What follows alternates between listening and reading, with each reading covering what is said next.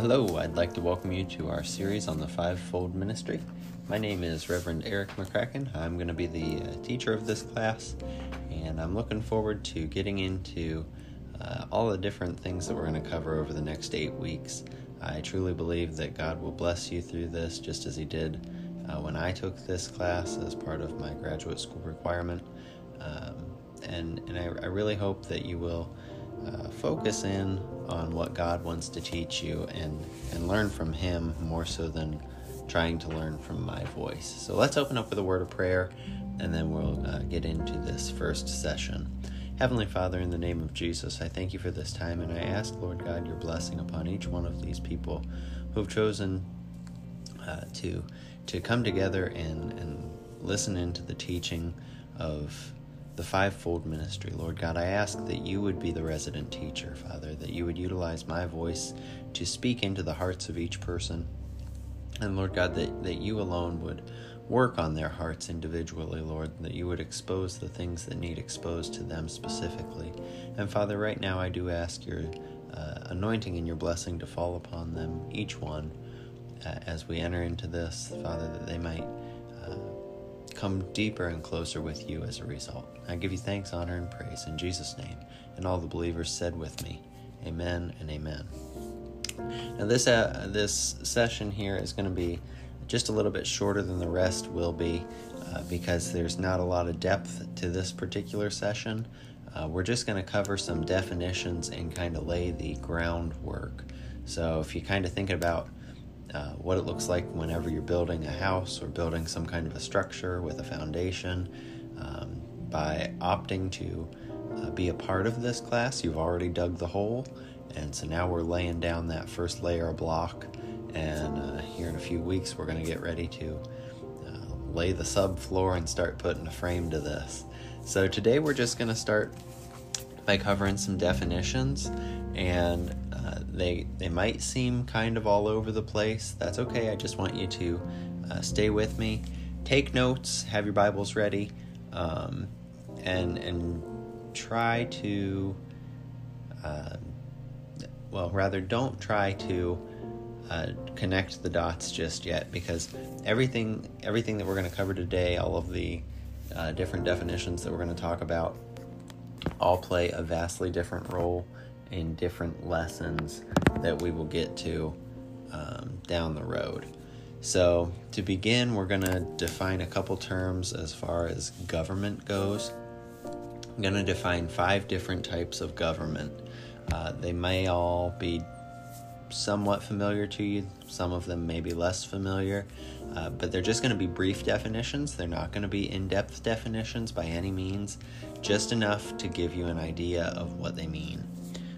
So if you have your pen and paper ready to go to take some notes, the first one that we're going to talk about is the oligarchy.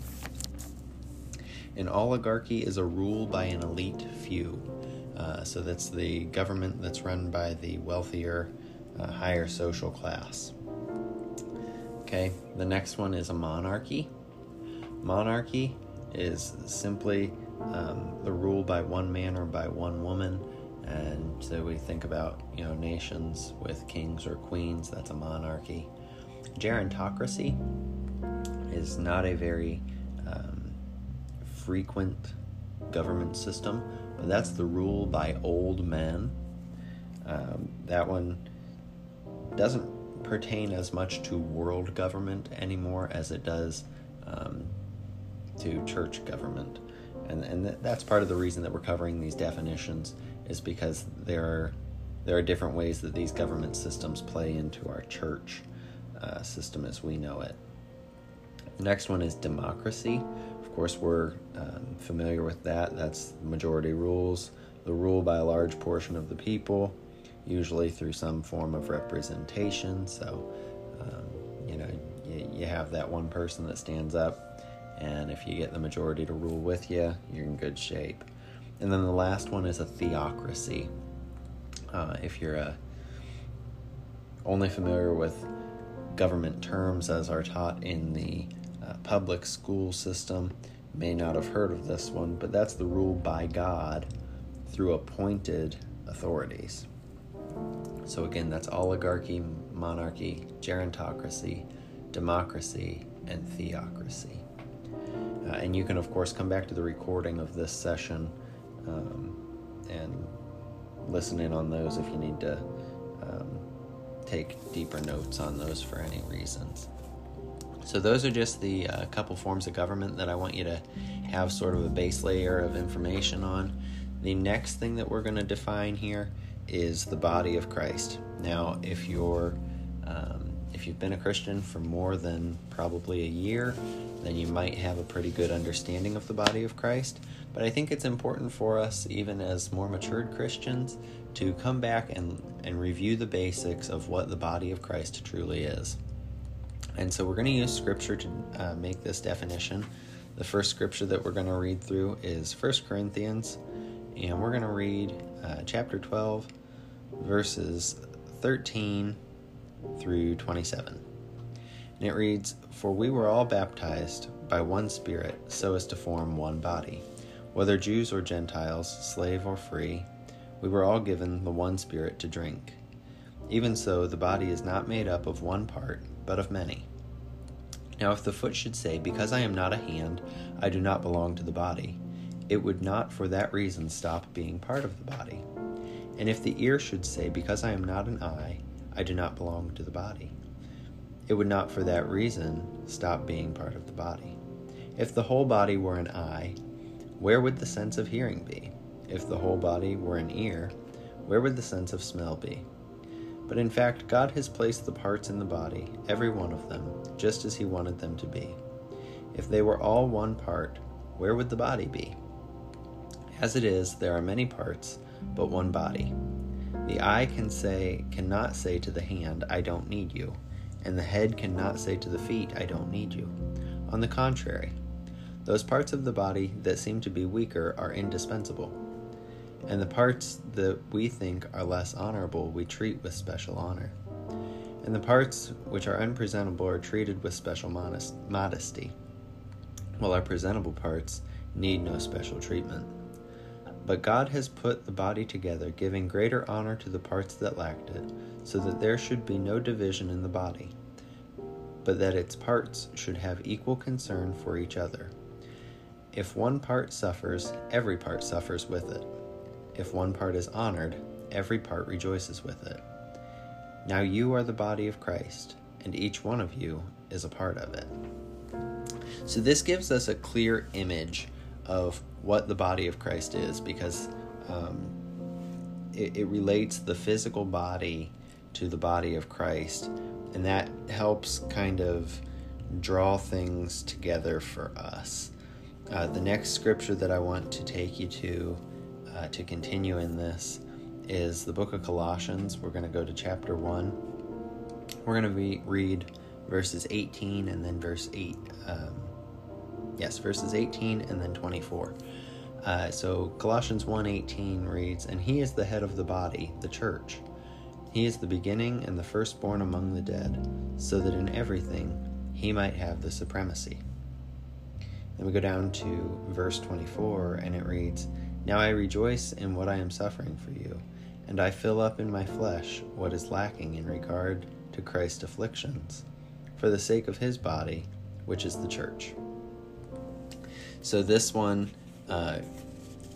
gives us yet a better definition, a little less of an image, but more so like a worded definition of the body of Christ, which is the church. And that's not to say just the local church, but the church global, as we would call it, meaning every person who believes in Jesus Christ and is saved is part of the church.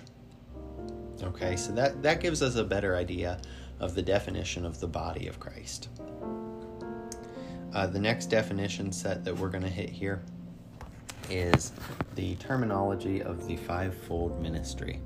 And obviously, since this course is on the fivefold ministry, it's going to, this part's going to play a big part of everything that we're learning. So I really want you to focus in on this part. I really want you to kind of hone in and make sure that you know these terms. I'm not going to ask you right now to know the definition of these terms, but I am going to ask you to know just the term themselves in regards to the fivefold ministry. So what we're going to do is we're first going to read from the book of Ephesians, chapter 4, verses 11 through 16. And it reads, "So Christ himself gave the apostles, the prophets, the evangelists, the pastors, and the teachers to equip his people for the works of service, so that the body of Christ may be built up until we all reach the unity of faith and in the knowledge of the Son of God and become mature, attaining to the whole measure of the fullness of Christ. Then we will no longer be infants, tossed back and forth by the waves and blown here or there by every wind of teaching and by the cunning and craftiness of people in their deceitful scheming. Instead, speaking the truth in love, we will grow to become, in every respect, the mature body of him who is the head, that is, Christ." All right, so this passage of Scripture not only tells us those fivefold ministry giftings, but it also tells us the reason that those giftings are put in place. It gives us a better understanding for why we need to learn about the five different gifts. It gives us better understanding of the purpose of those different giftings, and so we're going to get into that all a little bit deeper here in the next several lessons. But for now, it's good for us to know those terms. Of course, this class being on the fivefold ministry, we are going to cover each one of those ministries individually. We're going to define them.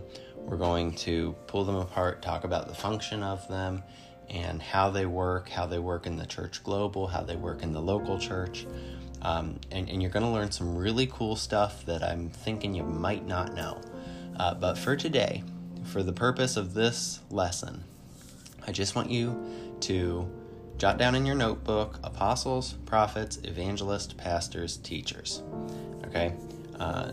They're basic ministry words, but sometimes they can be difficult to memorize. Fun little way that I wrote out to memorize them is if you write them down along the edge of the page and you see APEPT, you can remember always pray every prayer thoroughly. And when you remember always pray every prayer thoroughly, then you pull out that first letter, you got apostles, prophets, evangelists, pastors, teachers. All right, so that's the big point for this lesson is that you should be able to recognize at least the word. I don't need you to recognize a definition of the word yet, but whenever you think fivefold ministry, that's what I want you to think is apostles, prophets, evangelists, pastors, teachers. Okay? Now, this next portion here, we're going to define the word mystery, and this gets a little bit hairy. So basically, if you consider what a mystery is something unknown, but the word mystery is used in regards to different parts of the Scripture, and it's not so much that it's unknown, but it's more so that it's something that is unknown to man. It's something that is difficult for us as human beings to wrap our minds around. All right. So if you want to buy a textbook to read yourself silly, a good book, I'm going to use a definition from a book called The Church in the New Testament. It's written by Kevin Connor, It's got a lot of information in it. It's got a lot of useful information in it. And he takes all of this stuff into consideration, and he goes super deep with it all. I think that there's a lot in that book that you could benefit from learning if you had the want to actually read it, because it's not the easiest book to read because it's textbook style. But these are where I'm deriving the mystery definition from this book. So Kevin Connor indicates that a mystery, in terms of what's regarded as a mystery in the Bible, is a truth which can only be known to the initiated. All right, and that might leave you kind of scratching your head. I know that definition is a little bit obscure, but what I want you to think about is, and don't take this as a jump ahead into the ministry of a prophet, but I want you to think about prophecy. If you've ever been ministered to by someone who operates in the gift of prophecy, you know that God will reveal to that person sometimes something that only you would know. And that's a way that God can confirm that ministry, but we're going to get into that here in a couple weeks when we actually discuss the ministry of the prophet. But I want to use that example for this definition of the mystery, because that can't be known to us as humans. When someone ministers to us and God has spoken clearly to the person who is ministering to us, sometimes God speaks very clearly to that minister so that we, on the receiving end of the ministry, understand that it is truly God who is instructing this person. So hopefully that kind of helps clear that up just a little bit. Now, there's a twofold mystery of the church, if you would so call it that. And that is that the Gentiles who, for modern speech, I would say a Gentile is a non-believer. And I'll clear that up in just a second here. But I would say in modern speech, a Gentile is probably going to be somebody that we would recognize as a non-believer. At the time the Bible was written, a Gentile was a non-Jew. So the Gentiles are coming into the blessings in Christ. That's part of the mystery here, because Jesus came and just rocked the entire system, right? Jesus came and he laid it out. I mean, he changed life permanently for everybody. And so the Gentiles are coming to the saving knowledge of Jesus Christ, and they're walking in the blessings of Christ. And then the Jews are converting to what Christ has taught. They're finding their freedom in Christ from the law. And the Jew and the Gentile are coming together to serve Christ, and they're becoming one new man. And that's a lot for us to wrap our heads around, and that's the reason that it's such a mystery. I mean, you could ponder this for hours, and when you think back to the time that the Bible was written, you realize that it was kind of a social no-no for the Jew and the Gentile to commingle, and now they're coming together as one new man in the body of Christ. So that's going to play a slight role down the road. It's not going to be huge, but I wanted you to have an understanding of what it meant in case we do go down the road of the mystery and the Jew and the Gentile being one new man. Last set of definitions here are going to be defining the words elder and bishop. All right, now we have elders and bishops in the local church today. Now, bishops tend to be the higher-ups because our churches have sort of a hierarchy, and that's not particularly biblical, and we'll get into that in a later lesson. But our churches, as we know them, have this hierarchy system, and bishops tend to be kind of over the districts, and so our denominations split the churches into districts, and then a bishop will oversee a district. That's however many churches are assigned to that district, 6, 8, 10, however many there might be. That's sort of the duty of the bishop today, is to oversee the multiple churches and to make the decision on, what votes do we need to take? When should we take these votes? And they kind of call the shots. And then the local church puts in place elders.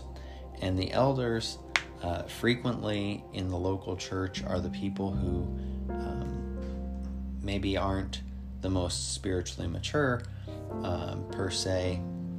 And please don't take any offense to that whenever I say it. But they tend more so to be the people who have been there the longest. And maybe you're scratching your head right now and saying, well, if you've been in the church the longest, aren't you spiritually mature? Well, yes and no. Of course, going to church does not make you a Christian. And therefore, being an elder doesn't particularly make you spiritually mature. But the local church, regardless of any of that, sets these elders in place, and the elders kind of have this duty of, being there for people, or, sort of making decisions inside the local church. And what we need to do is we need to take these two terms, elder and bishop, and we need to run them back to their original language and see what it actually means. And so for this case, we're going to stick with New Testament terminology. We're going to stick with the Greek. And I want you to know that these two Greek words are quite different and yet the same. And let me explain that. So let's start with the word bishop. The word bishop in the Greek is the word episkopos, and that comes from a Greek city-state origin, okay? The word elder, on the other hand, okay, that then elder is presbuteros. That one comes from the Jewish synagogue origin, all right? So you kind of have two different ends of the spectrum here. You have the Greek cities and the Jewish synagogues, and we're talking bishops and elders. They're both in the scripture. But what's really unique to know is that the two terms are interchangeable. And so you have elders and bishops, presbuteroses and episkoposes, and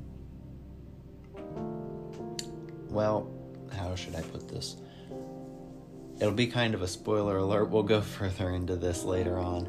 But they are both overseers. And we kind of distort the view of the oversight that we give to the two by creating a hierarchy in the church system. And we make the bishop above the elder because the bishop oversees multiple churches and the elder is just within the local church and under the pastor. And it's not really supposed to be that way, because whenever you take this back to original languages and you get to all of this, breakdown of everything, you're going to find out that elder and bishop are two different words, but they refer to the same office and function.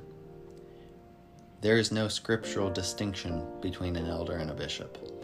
The distinction between elders and bishops came when man tried to perfect God's church system. And we're going to cover a lot of what happened to God's church system because of man as we get further into this course. But for today, I just want you to focus on kind of familiarizing yourself with oligarchy, monarchy, gerontocracy, democracy, and theocracy. I want you to, even if you're an advanced Christian, if you will, I want you to pray about the body of Christ. I want you to ask God to reveal something new to you about the body of Christ. I want you to focus on learning the 5 terms of the fivefold ministry: apostles, prophets, evangelists, pastors, teachers. Remembering that little, I can't remember the name of that word. That's irrelevant though. But if you need to, just remember, always pray every prayer thoroughly. I want you to consider the definition of the mystery. I want you to pray through the Jew and Gentile being one new man, what that means in the kingdom of God. And I want you to think about elders and bishops being so different in the local church today, and yet scripturally having no distinction between the two. I want you to take these notes into your prayer closet, and I want you to ask God just to begin to reveal something to you. And when we meet again next week, I hope that you'll be able to come open-minded with all of this stuff as your foundation. And next week, we're going to talk about the functionality of the church. We're going to talk about sort of your place in the local church and how your place in the local church makes an impact on the global church. But I know that we covered sort of a lot of definitions relatively quickly, but it's important for us to have these definitions as our groundwork as we move forward into the fivefold ministry. If you do have any questions for me, I'm not going to record your questions, but I will certainly make myself available to answer any questions that you have. If you need help deeper defining any of the terms, if you want me to pray with you concerning the body of Christ, if you want to pray for a deeper revelation of the body of Christ, and you want somebody to pray with you, I'm going to say that I'm here to pray with you. I'm more than happy to do so. If you need help praying through what God wants to show you about Jew and Gentile being one new man, if you need help praying through the hierarchy that we see in today's church, I'm here for that. I'm more than willing to help you and pray with you because I don't want you to take this course and walk away not having something fresh and new in mind. I want you to take this course and walk away feeling bold. I want you to walk away with a new understanding. There's going to be a lot of things that we cover over the next 8 weeks that are not designed to criticize the current church system, but I think you're going to see how God's plan for the church was corrupted by man, and I think that you're really going to appreciate how we're going to move forward, and at the end, I'm going to give you a growth challenge in week 8, and I'm very excited about it. So this is a message that I really hope and pray is going to help you gain new understanding, but I also hope and pray that at the end of it, you have a new strength in your relationship with Christ. I want this course to take you deeper with Christ, so that it's not just something that you learn, but it's something that builds you up in your spirit, that exhorts you. So again, any questions, come come to me. I'm available to answer them for you. If you need prayer or you want somebody to pray with you, I'm more than happy to do that. So let's go ahead and close this lesson with a word of prayer. Heavenly Father, I thank you once more for this time. Thank you for each of my brothers and sisters who's participating in this. And Father, in the name of Jesus, I do ask that as they come to their prayer closet with these things that we've covered, though they seem so superficial, Lord God, I just ask that you would minister to each one of these people something fresh and new. Father, whether it be something fresh and new about the church system, whether it be something fresh and new about the body of Christ, whether it be something fresh and new about Jew and Gentile coming together. No matter what it is, Lord God, I just pray that you would help each person to just lay down all of their burdens and open their hearts to you, that you would begin to minister into the lives of each one of these people. Father, I thank you that I have the opportunity to teach this course to them, that I have the opportunity to help them in coming deeper with you. And Lord God, I pray that your will be accomplished in each one of their lives as a result of this course. And Lord, I just ask that in the name of Jesus, you would just shower each one with your rich and merciful blessings. And I pray this in the name of Jesus Christ. Amen and amen. I will see you in about 1 week, and I look forward to taking you a little bit deeper in this course. I really think that you will enjoy it. And like I said, any questions, let me know. Until next time, take care and God bless, and we will see you later on. Bye-bye.